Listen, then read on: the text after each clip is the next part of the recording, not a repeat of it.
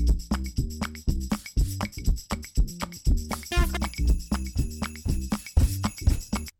ย PBS Podcast และไทย PBS Radio ขอเชิญทุกท่านพบกับคุณสุริพร วงศ์สถิตพรพร้อมด้วยทีมแพทย์และวิทยากรผู้เชี่ยวชาญในด้านต่างๆที่จะทำให้คุณรู้จริงรู้ลึกรู้ชัดทุกโรคภัยในรายการโรงหมอ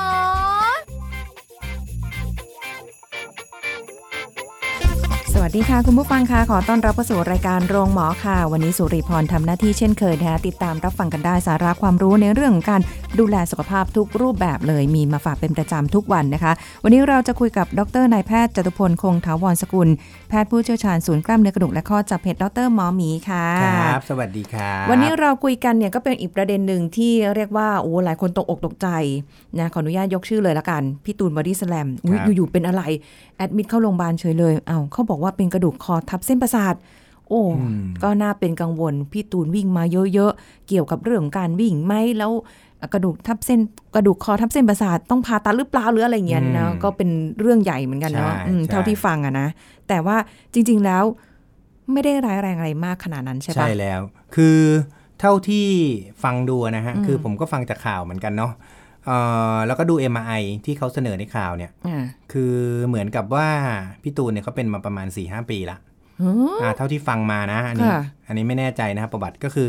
เหมือนประวัติเนี่ยคือเป็นมา 4-5 ปีแล้วก็เคยมีอุบัติเหตุมาก่อน อะไรอย่างนี้ประมาณนี้ซึ่งเอาเป็นว่าสมมุติว่าเราเปรียบเทียบเป็นเคสปกติก่อนนะฮะอาการเนี่ยที่เป็นก็คือปวดร้าวลงแขนแล้วก็มีอ่อนแรงแล้วก็มีชาที่มือนะครับอันนี้ก็มันก็ค่อนข้างคอมมอนแหละเหมือนเลยก็จะเป็นพวกหมอนรองกระดูกทับเส้นประสาททีนี้เท่าที่ดูใน MRI เนี่ยของพี่ตูนเขาจะเป็นเหมือนหมอนรองกระดูกทับอันที่6กับ7ซึ่งจริงๆเท่าที่ผมดูเนี่ยมันยังไม่ใหญ่นะฮะหมอนรองกระดูกที่กดเนี่ยไม่ใหญ่มากผมว่าอันนี้เป็นลักษณะของการอักเสบมากกว่าคือเราต้องเข้าใจกายวิภาคของหมอนรองกระดูกก่อนนะปกติแล้วเนี่ยกระดูกคอคนเราเนี่ยนะจะมีทั้งหมด7ชิ้น7ปล้องระหว่างกระดูกเนี่ยมันก็จะเป็นหมอนรองกระดูกทีนี้หมอนรองกระดูกเนี่ยมันจะมีอันนี้คือพูดถึงด้านหน้านะด้านหลังเนี่ยมันก็จะเป็นข้อต่อด้านหน้าเนี่ยมันจะเป็นกระดูกที่วางเรียงกันบนหมอนรองกระดูกซึ่งหมอนรองกระดูกเนี่ยก็จะเป็นถ้าสมมุติว่าระหว่างปล้องที่1 2ก็จะเรียกหมอนรองกระดูก1 2 3 4 5 6 7 8แยกเป็นคู่ๆใช่มันจริงๆ7 8ไม่มีมันจะเป็น7แล้วก็กระดูกช่องอกอันที่1นะเพราะฉะนั้นมันก็จะมีหมอนรองกระดูกอยู่ประมาณ7อันใช่ไหมฮะทีนี้ไอตัวหมอนรองเนี่ยลักษณะของมันก็คือถ้าเป็นของคนอายุน้อยก็คือจะมีเป็นลักษณะของผังผืดหรือเป็นกระดูกอ่อนเนี่ยล้อมรอบน้ำกระดูกอ่อนอยู่ข้างนอกน้ำอยู่ข้างในนะฮะทีนี้น้ำอยู่ตรงกลางน้ำเนี่ยให้คือลักษณะมันเหมือนตัวรับแรงถูกไหมเพราะฉะนั้นมันต้องมีส่วนที่อ่อนด้วยก็คือเป็นส่วนที่เป็นน้ำแต่ทีนี้พอเราอายุเราเพิ่มขึ้นเรื่อยๆเนี่ยนะซึ่งมันมีการวิจัยที่บอกว่าตั้งแต่เราอายุ30ปีขึ้นไปถือว่ากระดูกเราแก่แล้ว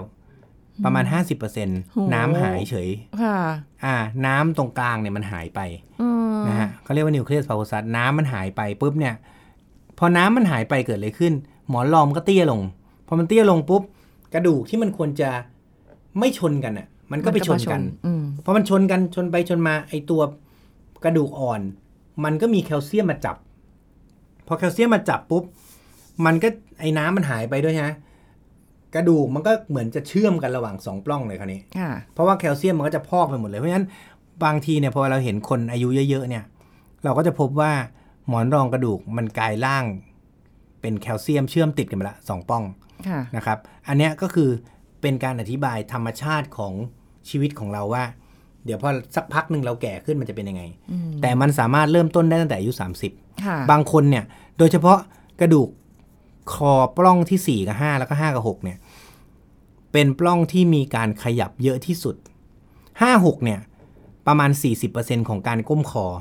เข้าใจไหมเพราะเราก้มเงย1ทีอ่ะมันจะไปขยับตรงไอ้4กับ5เนี่ยเยอะสุดประมาณ30-40% แล้วก็5 6เนี่ยก็ประมาณ 30% เพราะฉะนั้น4 5 5 6เนี่ยเป็นอะไรที่มันมีการขยับเยอะเมื่อมีการขยับเยอะปุ๊บมันมีโอกาสที่จะเสื่อมเร็ว ถูกไหมทีนี้ของพี่ตูนเนี่ยเท่าที่ดูเนี่ยเหมือนหมอนรองกระดูกเขาน่าจะเสื่อมละนะครับอันนี้ไม่รู้ว่าเป็นจากวัยธรรมดาหรืออาจจะเป็นจากอุบัติเหตุก็ได้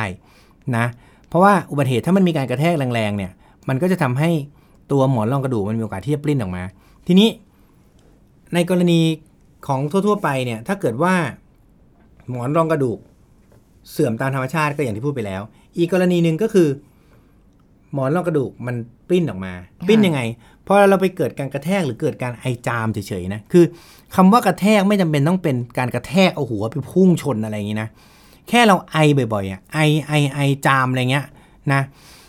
มันก็จะสามารถทำให้ไอตัวความดันข้างในอ่ะมันสูงเมื่อเรามีการไอแต่ละครั้งหัวกระดูกมันก็กระเทือนกึ่งกระแทกกันอย่างเงี้ยเมื่อมันมีการกระเทือนปุ๊บเนี่ยมันทำให้หมอนรองกระดูกเนี่ยไอตัวที่เป็นน้ำเนี่ยมันก็อยากจะออกมาใช่ไหมไอตัวที่เป็นกระดูกอ่อนมันก็มีโอกาสที่จะแตกร้าวแล้วมันก็พอมันเปรี้ยแตกปุ๊บน้ำมันพุ่งออกมาเลยเพราะฉะนั้นไอตัวน้ำเนี่ยมันอาจจะพุ่งออกมาด้านหลังซึ่งก็จะอาจจะมากดทับเส้นประสาททางด้านข้างได้แล้วก็เลยทำให้มีอาการแบบนี้แหละเพราะฉะนั้นประวัติหลักๆเลยเนี่ยนะจริงๆแล้วที่เจอเนี่ยก็คือไปยกของหนักหรือไม่ก็พวกเล่นเวทแล้วเกรงมากๆทำให้มีแรงกดทับลงไปเยอะๆพอกดทับปุ๊บตัวหมอนรองที่มันเป็นส่วนน้ำเนี่ยมันก็แตกออกมาด้านหลังโอ้ยอย่างเคยเห็นแบบพวกที่ยกน้ำหนักพวกนั้นเป็นเยอะหมอนรองกระดูกคอเป็นกันเยอะฮะนะแล้วก็พวกคิดว่าใส่เข็มขัดแล้วจะช่วยเข็มขัดแต่ไม่ช่วยเลยนะช่วยรัดกล้ามเนื้อให้มันมีความแข็งแรงมากขึ้นแต่ไม่ได้ช่วยเรื่องกระดูกเลยนะครับกล้ามเนื้อมันจะรู้สึกว่ามันฟิตไงเพราะมันรัดไปอะนะมันก็รู้สึกว่าแรงมันเยอะแต่จริงๆแรงมันเท่าเดิมแล้วแรงที่ผ่านกระดูกมากขึ้นด้วยซ้ำเพราะว่ากล้ามเนื้อไม่ได้ทำงานนะเพราะฉะนั้นอันนี้เนี่ยก็คือจากประวัติเนี่ยผมคิดว่าของพี่ตูนเนี่ยก็น่าจะเป็นเรื่องของไอ้ตัวหมอนรองกระดูกที่มันเสื่อมด้วยแล้วก็มีการแตกออกมาด้วยนะฮะซึ่งแตกเนี่ยอาจจะนานแล้วหรืออาจจะเพิ่งเป็นก็ไม่รู้แต่ว่าเท่าที่ดูเนี่ยมันกดไม่เยอะทีนี้ส่วนใหญ่หมอนรองกระดูกคอเนี่ยต้องบอกก่อนว่า80-90% จริงๆในมือผมเนี่ยนะเกิน 90% ด้วยนะในคนอายุสัก 30-40 เนี่ยนะฮะส่วนใหญ่กายภาพหายหมดไม่ต้องถึงขนาดว่าไปไม่ค่อยได้ผ่าตัดหรอกฮะคือพวกที่ผ่าตัดคือพวกที่ยังจะต้องมีพฤติกรรมทำซ้ำๆนะฮะคือมีการใช้งานแบบมีการเกร็งคอเยอะๆหรือมีความเครียดหรือเป็นโรคปอดมีไอเรื้อรังอะไรอย่างเงี้ยพวกเนี้ยแล้วความดันมันสูงตลอดเวลาเดี๋ยวก็ปวดร้าวลงแขนพวกเนี้ยมันก็ถึงจะต้องผ่าตัดนะครับอันนี้ในกรณีคอก่อนนะหลังนี่อีกเรื่องนึงนะครับคอเนี่ย 80-90% ไม่ต้องผ่าตัดทีนี้คำถามที่ถามกันบ่อยคือมันเกิดจากการที่เขาเล่นดนตรีพวกนักดนตรีเนี่ยไปมาแล้วก็กระโดดอะไรเงี้ยโยกหัวเนี่ยเกี่ยวแน่นอนเพราะว่าการที่เราก้มเยอะๆโหลดมันก็ไปลงด้านหน้าแล้วคนหมอนรองกระดูกคอถ้ามันเสื่อมอยู่แล้วเนี่ยมีการก้มเยอะๆเนี่ยมันก็ทำให้มันไปมีโอกาสที่มันจะกดทับเส้นประสาทได้อย่างนี้แสดงว่ามันก็เกิดจากปัจจัยหลายๆอย่างได้เลยใช่ไหมไม่ได้เจาะจงใช่ที่ผมเจอบ่อยๆนะกีฬาที่เป็นเนี่ยก็คือตีกอล์ฟเพราะตีกอล์ฟเนี่ยตัวหมุนคออยู่กับที่เพราะฉะนั้นโอกาสที่หมอนรองกระดูกคอจะเสื่อมเนี่ยสูงพวกคนตีกอล์ฟเนี่ยไม่ว่าจะหลังกับคอเนี่ยเป็นได้หมดแต่ส่วนใหญ่มันจะเป็นที่คอมากกว่าแล้วก็จะเป็นเสื่อมไม่ใช่เป็นหมอนรองกระดูกปลิ้นออกมาแตกทับเส้นประสาทคือเราต้องแยกเป็น2กรณีฮะคือเสื่อมเนี่ยคือมันค่อยๆเป็น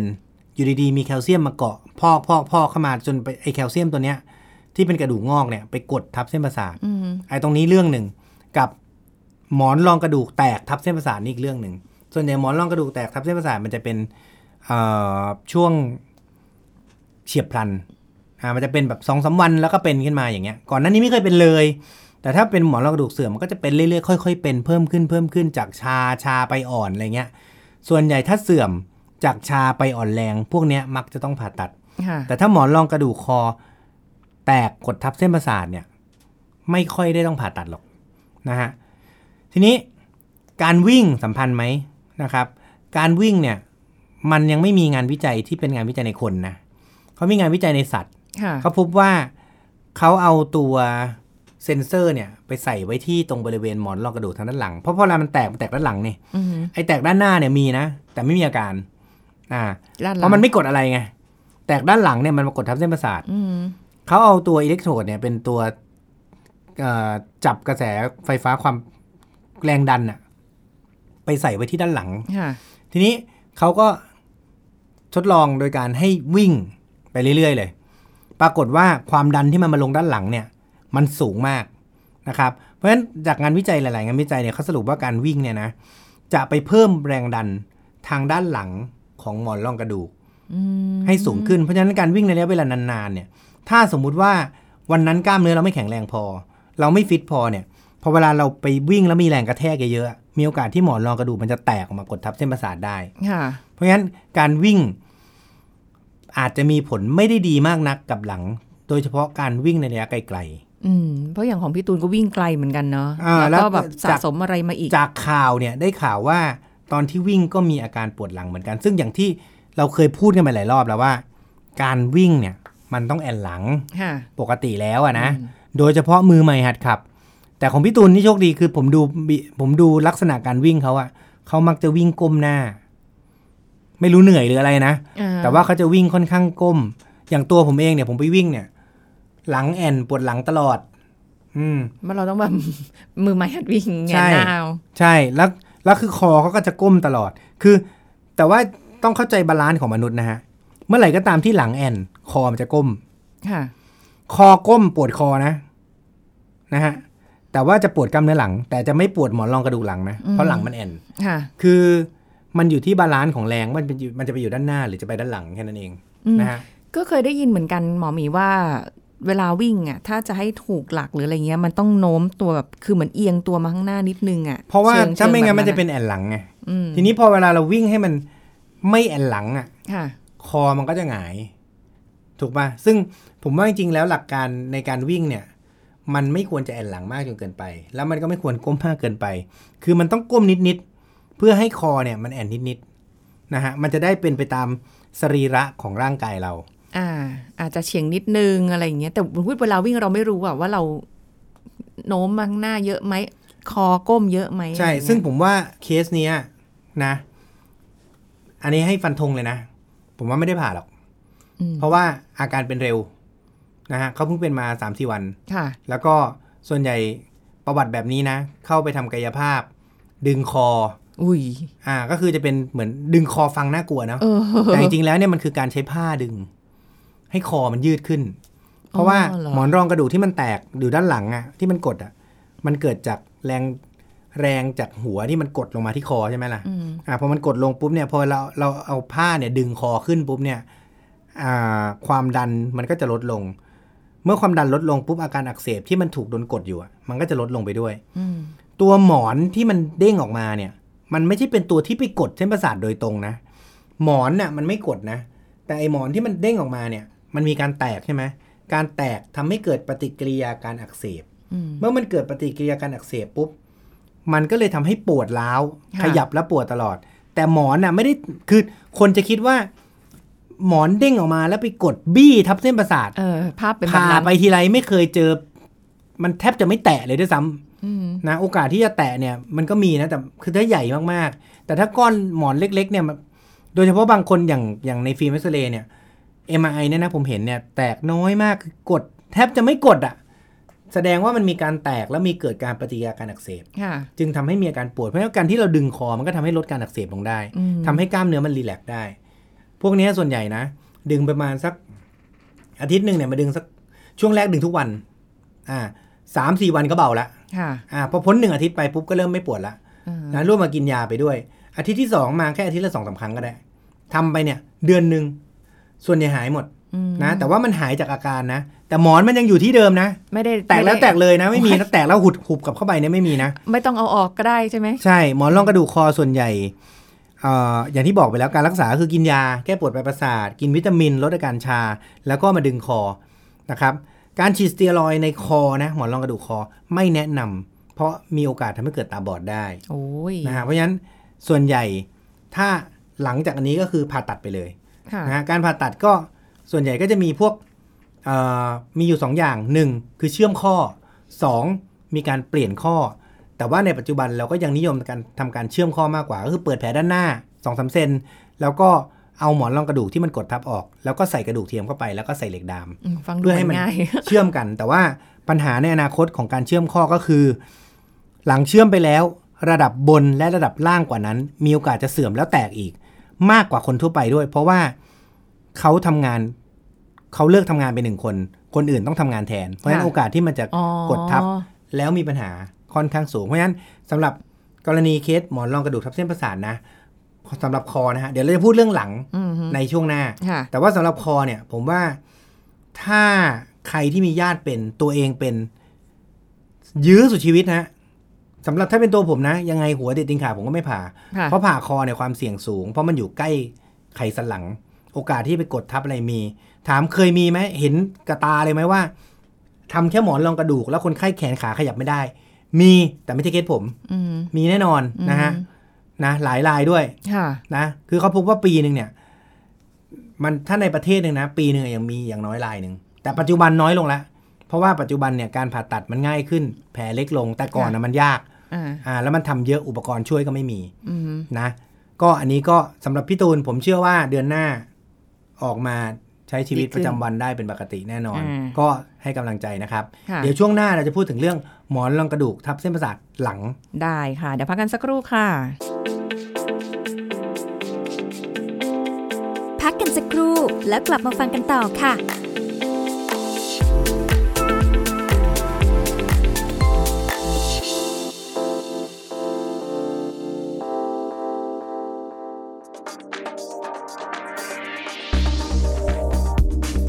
คุณผู้ฟังคะการใช้ยาอย่างสมเหตุสมผลก็คือการใช้ยาเมื่อจำเป็นซึ่งหมายความว่าผู้ป่วยต้องได้รับประโยชน์จากยาเหนือกว่าความเสี่ยงจากอันตรายของยาอย่างชัดเจนเช่นว่าผู้ป่วยที่มีกรดยูริกหรือไขมันในเลือดสูงรวมทั้งความดันเลือดที่เพิ่มสูงเพียงเล็กน้อยหากได้รับคำแนะนำที่เหมาะสมปัญหาเหล่านี้ก็จะได้รับการแก้ไขโดยไม่ต้องใช้ยาซึ่งหากอาการมาถึงจุดที่จำเป็นต้องใช้ยาแล้วแพทย์ก็จะพยายามติดตามและป้องกันผลข้างเคียงที่อาจจะเกิดขึ้นให้กับผู้ป่วยเพื่อลดความเสี่ยงจากการใช้ยาอย่างเช่นอาการผิวหนังหลุดลอกทั่วร่างกายคล้ายถูกไฟไหม้น้ำร้อนลวกที่เกิดจากการแพ้ยาลดกรดยูริกอย่างรุนแรงหรือภาวะกล้ามเนื้ออักเสบจนเซลล์กล้ามเนื้อตายและอาจทำให้ไตวายจากการแพ้ยาลดไขมันในเลือดอย่างรุนแรงตลอดจนผลข้างเคียงอีกนานาชนิดจากยาลดความดันเลือดขึ้นกับชนิดของยาดังนั้นก่อนการใช้ยาเหล่านี้ผู้ป่วยจึงควรได้รับการประเมินอย่างรอบคอบก่อนว่าจำเป็นต้องใช้ยาอย่างหลีกเลี่ยงไม่ได้เนื่องจากเมื่อเริ่มใช้แล้วมักต้องกินยาไปเรื่อยๆอย่างไม่มีกำหนดอีกด้วยขอขอบคุณข้อมูลจากผู้ช่วยศาสตราจารย์นายแพทย์พิศลจงตระกูลภาควิชาเภสัชวิทยาคณะแพทยศาสตร์จุฬาลงกรณ์มหาวิทยาลัยไทย PBS Radio วิทยุข่าวสารสาระเพื่อสาธารณะและสังคมคุณกำลังฟังรายการโรงหมอรายการสุขภาพเพื่อคุณจากเรากลับมาติดตามรับฟังกันต่อค่ะช่วงที่แล้วหายห่วงละพี่ตูน นะคะทีนี้ต้องมานั่งห่วงตัวเองกันบ้างแหละเผื่อว่าวันนึงเกิดมีความเสี่ยงที่จะเป็นได้เกิดได้อะไรอย่างเงี้ยจะได้ระมัดระวังใช่ทีนี้เราเคยพูดกันไปถึงเรื่องของupper cross ใช่ไหมฮะตัวนั้นน่ะก็เป็นสิ่งสำคัญคือ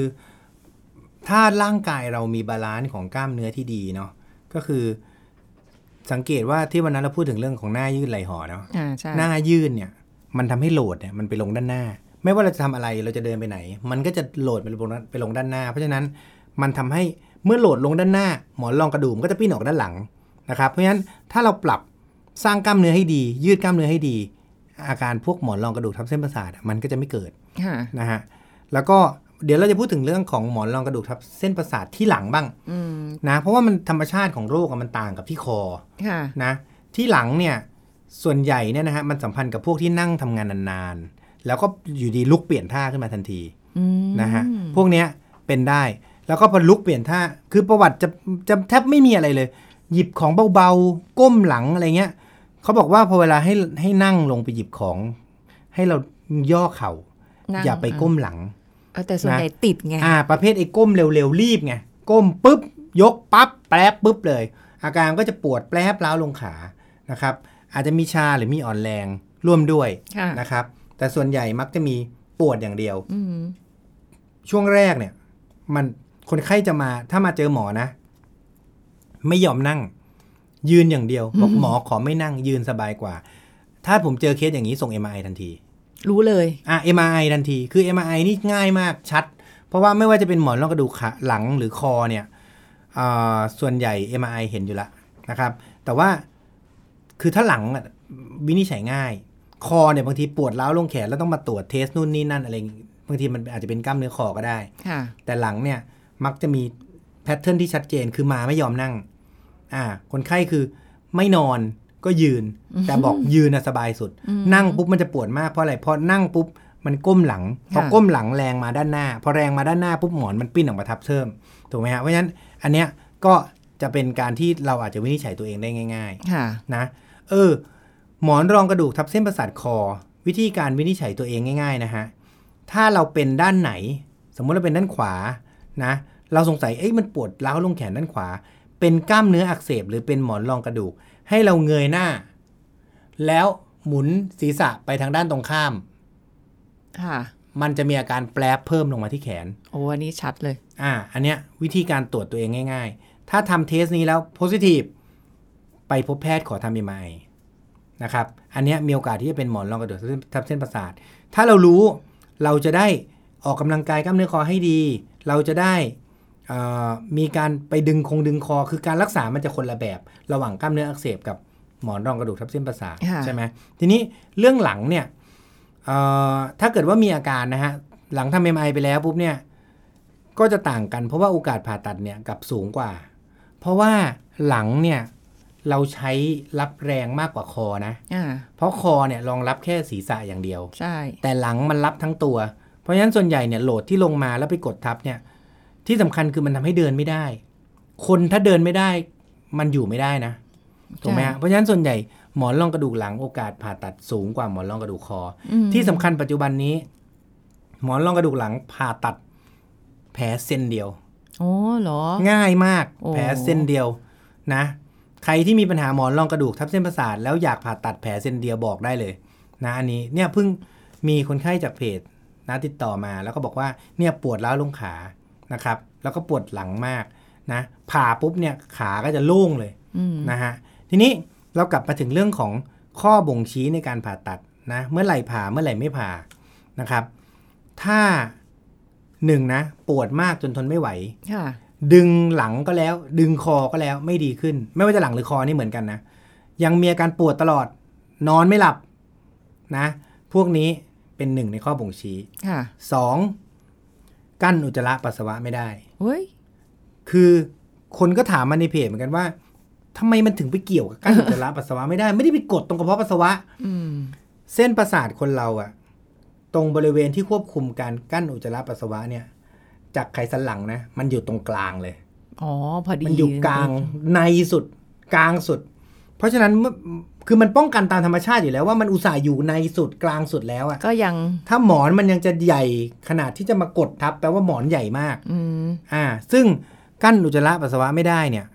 มันอยู่ได้เหรอมันอยู่ไม่ได้ใช่ไหมอีกอันนึงคืออ่อนแรงเดินไม่ได้หยิบของไม่ได้มันก็อยู่ไม่ได้เหมือนกันเพราะฉะนั้น3ข้อนี้ยังไงก็ต้องผ่าตัดแล้วเวลาอ่อนแรงเนี่ยมันเป็นซีกเดียวหรือว่ามัน